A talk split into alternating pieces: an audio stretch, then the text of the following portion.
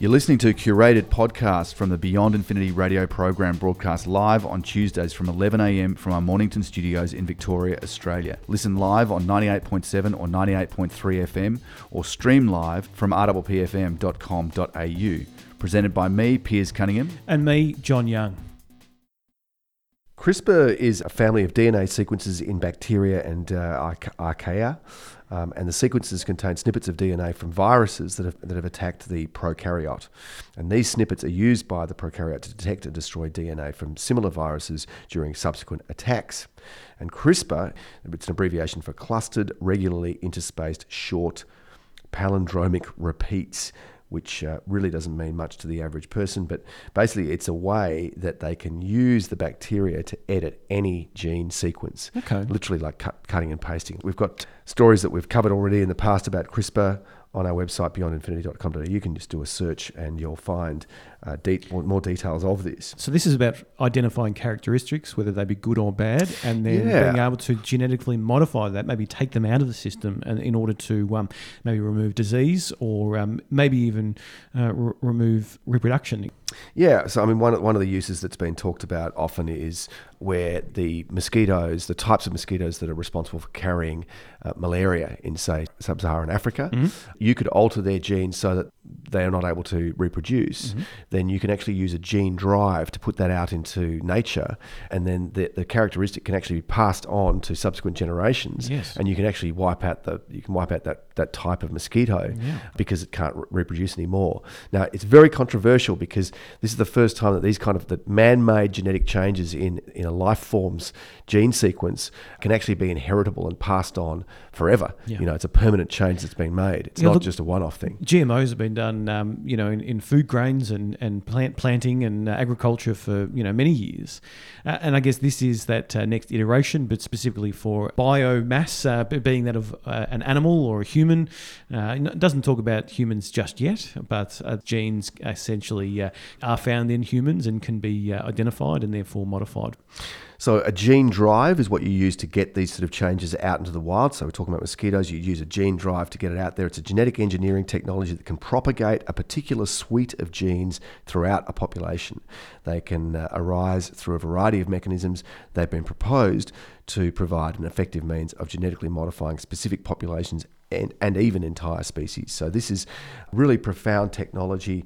What I thought was interesting is that the US military is getting in on the act and Right. starting to use this technology and see what sort of vulnerabilities exist because not only do they think of their own uses for it, but they also think of countering the uses that their rivals, say, for example, the Chinese military, might be uh, looking at using this sort of technology for. It might be a way of, I don't know, like, can you alter the, the, the battlefield, you know, the landscape or the dynamics of, a, of a, a war situation, a hot war situation, using this sort of technology? Is one of the things that no doubt super secret defense organizations around the world have, have looked at. Un- Unfortunately, it's inevitable. These sort of things seem to happen when this sort of technology becomes readily available. And I believe that you can actually buy an online CRISPR kit.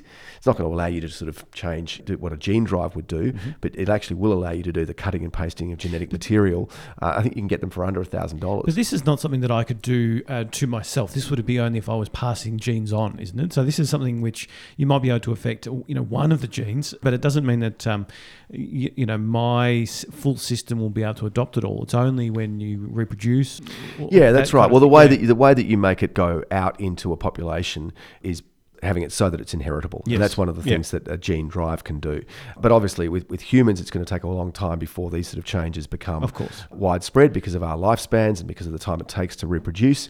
With Uh, mosquitoes, it would could be weeks, months. Exactly. yeah. You- you- and, and there are questions about, you know, whether this is really, you know, whether it's ethical to make permanent changes. You know, we live in a world where things have evolved the way they are. You know, they're part of a balance, if you like, to have a situation where you've suddenly taken out, say, a mosquito population, that could be a concern.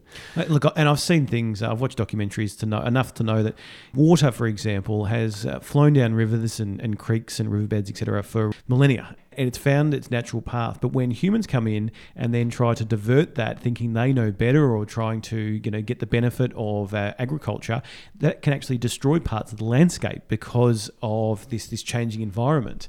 So if we're going to use that as maybe a part analogy, we might be fixing one thing, which would be you know taking out malaria, which would be amazing. But what would we be introducing, or what effect would that have? Would that mean that mosquitoes are more aggressive? Would they be able to reduce reproduce quicker?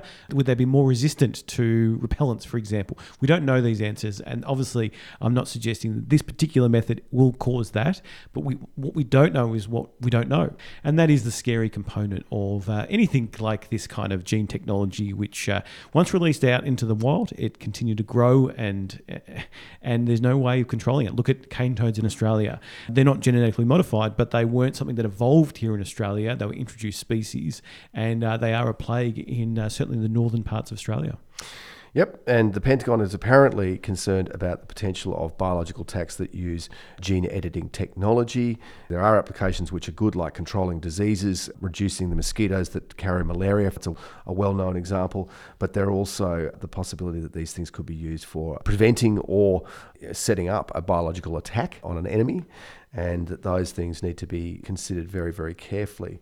Well, if there's certain characteristics or traits about a, a race of people you don't like, the concern would be are you going to try and edit that gene out and therefore you know, whether it be a white people trying to get rid of any other color or whether it be some other race that tries to you know say look we want to create a, a border wall but it's going to be around gene technology and therefore you know if you don't fit in with our ideas then uh, you won't be you can't be part of our group and we'll make sure of it and there's an increased focus on China's biotechnology this is because the, the Pentagon released its 2018 National Defence Strategy back in January this year, 2018. It said that there's now a shift in focus to great power competition rather than insurgencies in the Middle East. Mm. So America's taking its eye off the Middle East rightly or wrongly, and it's focusing more on these big rivalries, superpower rivalries, basically between itself and, and China in particular. China's expanded; it's uh, built artificial islands in the South China Sea. It's uh, spreading its influence all over the world.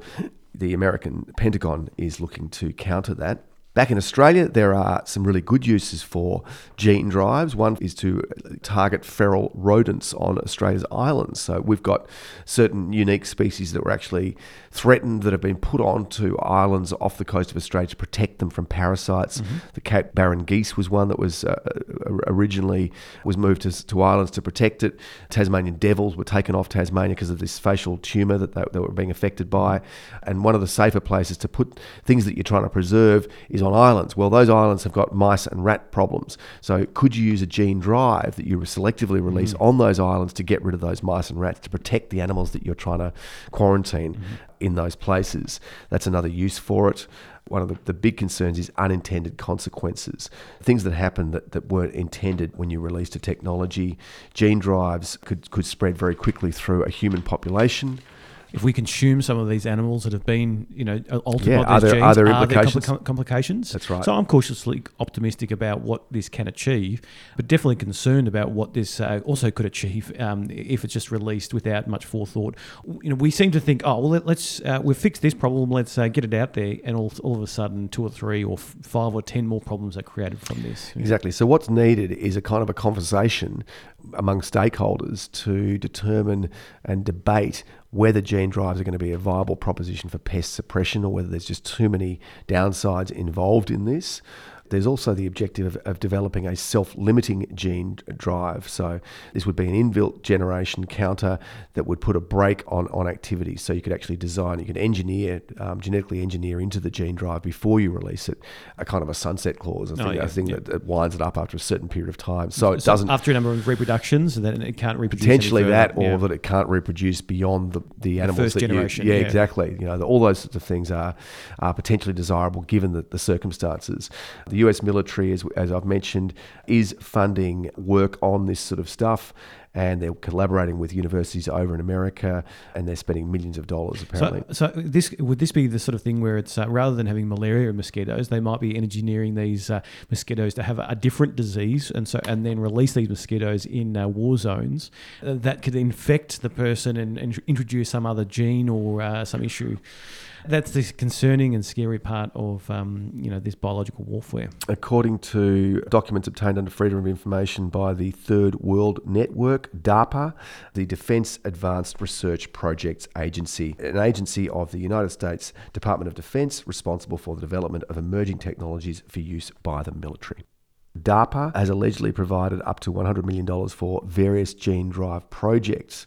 According to its website, they've got a, a thing called the Safe Genes program, is what they term it, uh, and this is to protect warfighters and the homeland against intentional or accidental misuse of genome editing technologies, prevent and or reverse unwanted genetic changes in a, in a given biological system, and facilitate the development of safe, precise, and effective medical treatments that use gene editors. So they're acknowledging that there are risks, and they're also acknowledging there are threats. You know, imagine if you could genetically modify, you know, an army that's attacking you yeah, well, in, in, a, way that takes immediate effect and make them basically a completely ineffective. The uh, future of terrorism is bioterrorism.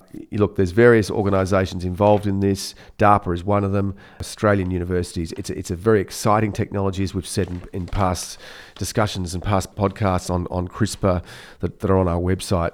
There's huge potential involved with it, but there are also some pretty amazing and dangerous risks, and particularly the militarisation of this sort of technology. Thanks for listening. And head to beyondinfinity.com.au for the best bits from the live show or to connect with us on social media. We welcome your feedback and suggestion for future shows.